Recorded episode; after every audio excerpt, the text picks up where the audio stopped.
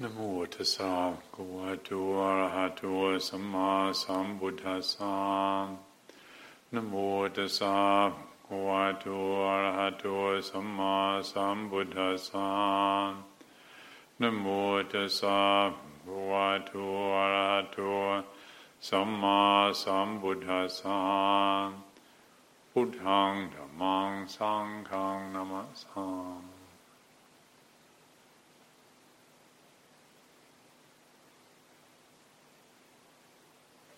quite often these days one hears a talk about the uh, rapid rate of change that um, humanity is obliged to deal with, and,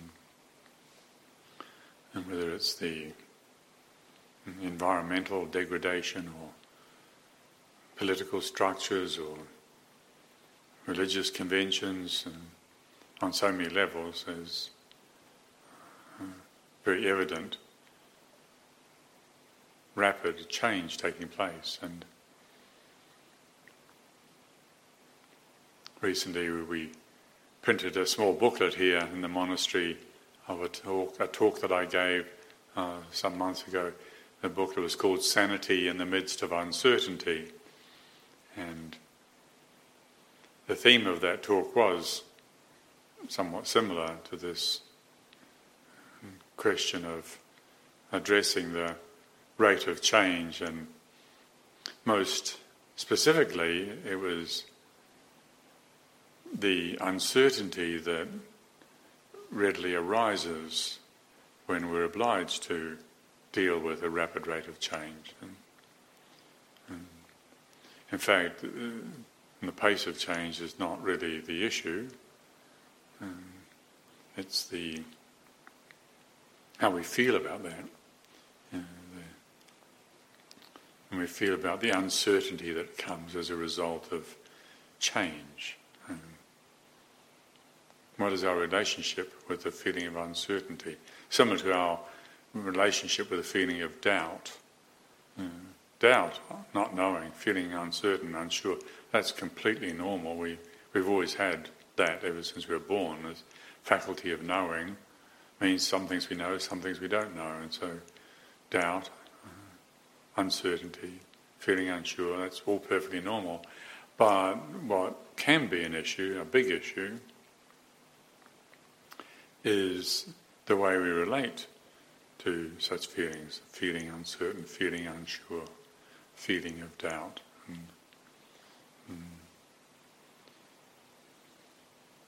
It's not new, and it's just that these days it seems to be more intense, and and um, I think it's worth considering. And this evening, I'd like to consider how does our practice, how do these spiritual exercises that we are engaged in, how do they help us to meet the feeling of uncertainty, the perception of uncertainty, perception of doubt? How do we meet it? And how does our practice equip us, support us in this encounter? Hmm. It's always been the case that for some people there's been very intense experience, encounter with uncertainty. certainly when you're getting old and, and your faculties start to fade and you start realizing that your memory doesn't work as well as it used to. Your hearing doesn't work as well as it used to. You can't walk as well as you used to. And then it starts to dawn on you, you're falling apart. And that's a perception of uncertainty and it can be quite dramatic. Uh, or medical prognosis that's very unwelcome, that can make you feel like the ground's be taken from underneath you. And, or a loss of a loved one can really turn your world upside down. Or for those who have to suffer. Living in a war zone, a, very acute feeling of uncertainty. But up until relatively recently, for the majority of people, they've occupied themselves with what is probably a thoroughly deluded perception of a, a high degree of predictability and certainty. Life has never really been certain, but for much of the time, uh, at least in recent decades, and we've gotten used to a relatively high level of feeling secure and safe and life is predictable. And that's now changing big time. So, how do we meet this experience and the anxiety that we might feel or those around us are demonstrating when we encounter intense uncertainty? Well, one of the main things the Buddha pointed to was the view we have. Mm? The view, how we, how we perceive uncertainty. Mm. Mm. Are we entertaining the idea that it shouldn't be this way? Or I shouldn't be this way? I should know better. After all these years of practice, I shouldn't feel insecure. I shouldn't feel anxious. That's a view, and when you stop to think about it, it's pretty obviously not a helpful view. So, certainly, the Buddha wanted us to question the views that we hold about life, and we're all aware of the encouragement that we have in this teaching, this tradition, to regularly reflect on old age, sickness, and death. And probably most of you are familiar with the um, depiction on the stone at the entrance to this Dhamma hall. There's the four engravings on the corner of the stone. And as you step in, there's an old person, a sick person, a dead person, and then also a truth seeker, a samana. Hmm. And these in, in Pali language, and we refer to as the Devaduta or the celestial messengers, which, and traditionally we understand that these were the cues, these were the triggers that inspired the Buddha uh, to embark on his pursuit of liberation, realization. It was this disillusionment that was triggered. When so old age, sickness, and death. Is this all there is? Is this the whole thing for being a human being? And gave rise to a sense of disillusionment. Well, something similar to that is happening for many people these days. Uh, even if people are not becoming alert to the inevitability of old age, sickness, and death, they are much more alert to insecurity and uncertainty than, than perhaps they were used to or, or want to be.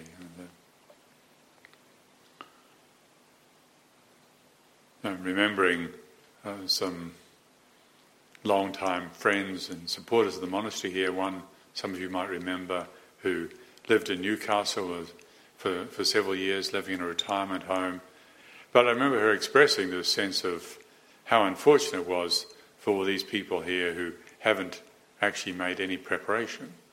Old age and sickness and death is inevitable. There's nothing that is born that doesn't deteriorate. I mean, planets are born and, and disintegrate. And it's the way of things. And, and so, a wise, skillful approach to life is to prepare ourselves for that which is inevitable. And so often there's this apology for aging or in getting infirm and and the implied judgment that this shouldn't happen, mm, born out of a view that there's something going wrong. These contemplations, old age, sickness, and death, uh, the inevitability, is a very important form of preparation. Uh, how do we prepare ourselves for life, including all its uncertainty, its moderate or intense levels of uncertainty? We own up to the reality. That's one thing we can do. Check out our views. And for many people who embrace the Buddha's teachings, they feel that they have the perception that it's all about making the mind go empty or getting blank or spending many hours on the meditation cushion rather than actually engaging in the recommendations the Buddha gave to contemplate life, to use thinking. When we encounter something that's really difficult, to get interested in it. This is how we prepare ourselves for those encounters with intensity. We get interested in life, mm, get interested in uncertainty, get interested in disappointment, and then develop the skills and the process, interest, and gives rise to energy, gives rise to attention, and then we investigate. And, and if we have prepared ourselves rightly, well, then there's a, a chance that there's a, hmm, there's a shift takes place, a shift in perspective. One of the other, another skill that is really regularly referred to in these teachings is the cultivation of patient endurance. And better endurance is gritting our teeth and, and putting up with something that's difficult to put up with. Uh, whereas patient endurance, patient endurance is a gently, willingly bearing with something that's difficult. Cultivating a willing a willingness, a willingness, a gentle willingness. Mm. Again, speaking with a long-time friend and supporter of the monastery who's feeling his age a bit lately, he was, he was telling me just yesterday actually how, how he notices the increase in situations he has to be patient with. Mm. Mm. Maybe it's a, a leaking roof or, or the builder's turning up or or maybe it's you know, bearing with the, the, healing process, having had some surgical procedure. as we get older, the need to bear with things increases. And if we don't prepare ourselves for this, then we can fail mm. when we're faced with the challenge. Mm. So the smart thing to do is to listen to the teachings and recognize that which is highlighted and that this is really worth paying attention to, checking out the views that we hold about reality, cultivating patience. And even if we do fail in the process, then cultivating that really important quality, self forgiveness. Certainly, the uh, life is going to challenge us over and over again, and we're bound to fail over and over again. And likewise, the inner life or the spiritual life is bound to challenge us over and over again. We're bound to fail over and over again. And the point is, do we see that for what it is? Like this is the this is the learning point. This is the point where we learn. Things that don't challenge us, we don't tend to learn from. We can maybe enjoy and relax with, but the learning point is where we're liable to, about to, or have just failed. And can we meet that experience of failure? Or do we default to that really tricky habit of self judgment? So, the, the wise thing to do is to learn how to counter self judgment, self condemnation with self forgiveness. It's a skill. Hmm. How do we develop that skill? Well, well classically, as always with these things, how do you develop something? Well, you see the disadvantage of being caught up in it. That's one aspect, and the other aspect is see the advantage of being free from it. So, self condemnation, self judgment, Instead of distracting ourselves when we get caught up in it, we really turn to it and pay attention. That's what that's what suffering is saying always. That's what suffering is saying. Pay attention here, pay attention here. Get interested in this. This is the place. This is the point. This is the occasion for learning. Mm. Learning to be able to gently pay attention. Mm. So the right quality of attention, the right quality of receptivity. And hopefully, eventually, we get the message that it is possible to cultivate patient endurance. It's possible to cultivate self forgiveness. And,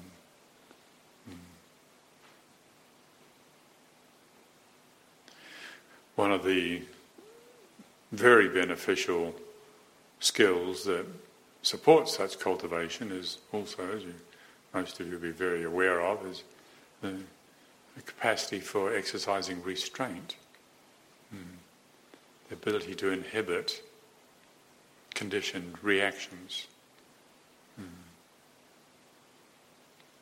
Mm. A form of strength, a form of ability. Now, if we don't have the ability to be restrained, then we catch ourselves being impatient or catch ourselves self condemning or failing in some way, contracting um, awareness instead of expanding our field of awareness and accommodating the experience that is challenging us. Instead of doing that, we collapse and close down.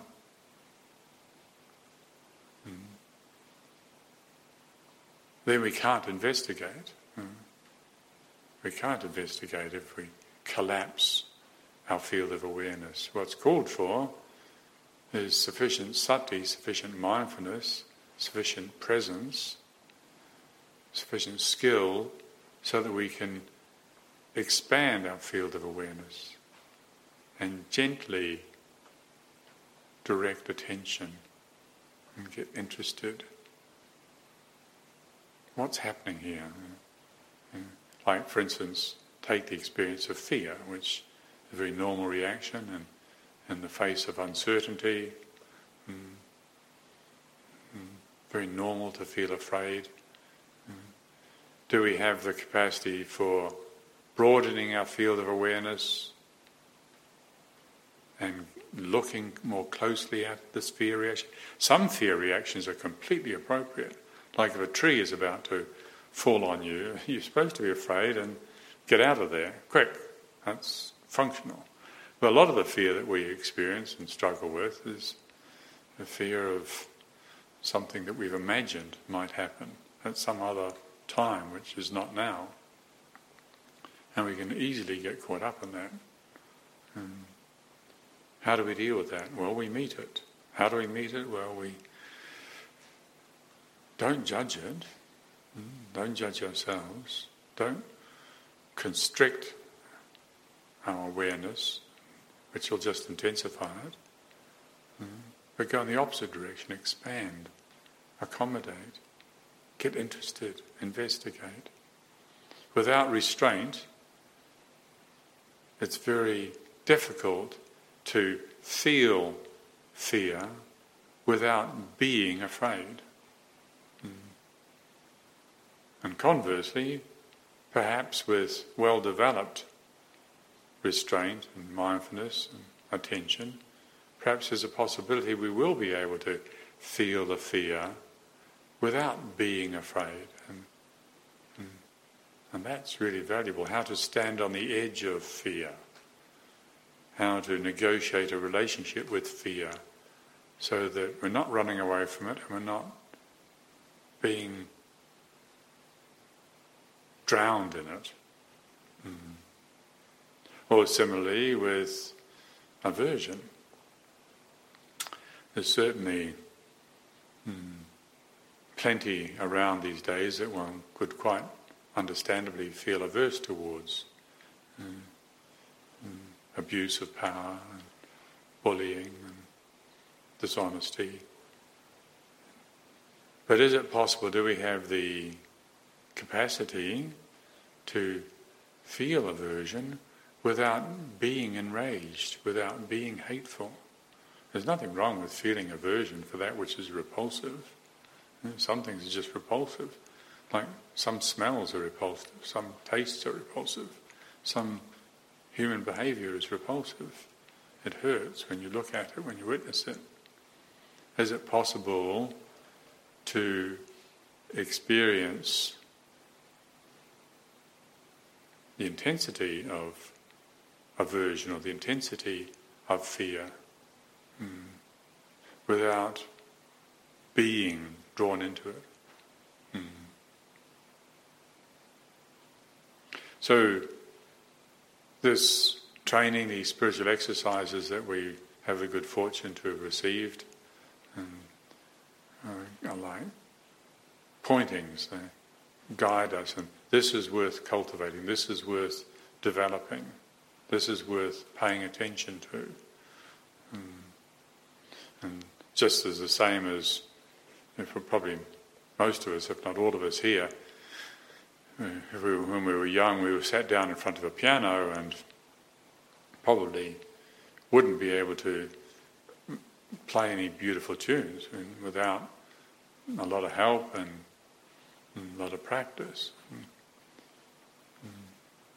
Similarly, with these skills, these levels of competence that are potentials. Mm, mm, the potential for cultivating a view that is in harmony with nature, with reality, mm, cultivating patience, cultivating forgiveness, kindness, mm, restraint.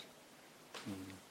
If we do invest in these, if we do recognize the value of them, and sometimes that's that's the place to start cultivation, just to recognize the value and the value of having a view that is in harmony with nature, or the disadvantage of having a view that's in conflict with nature.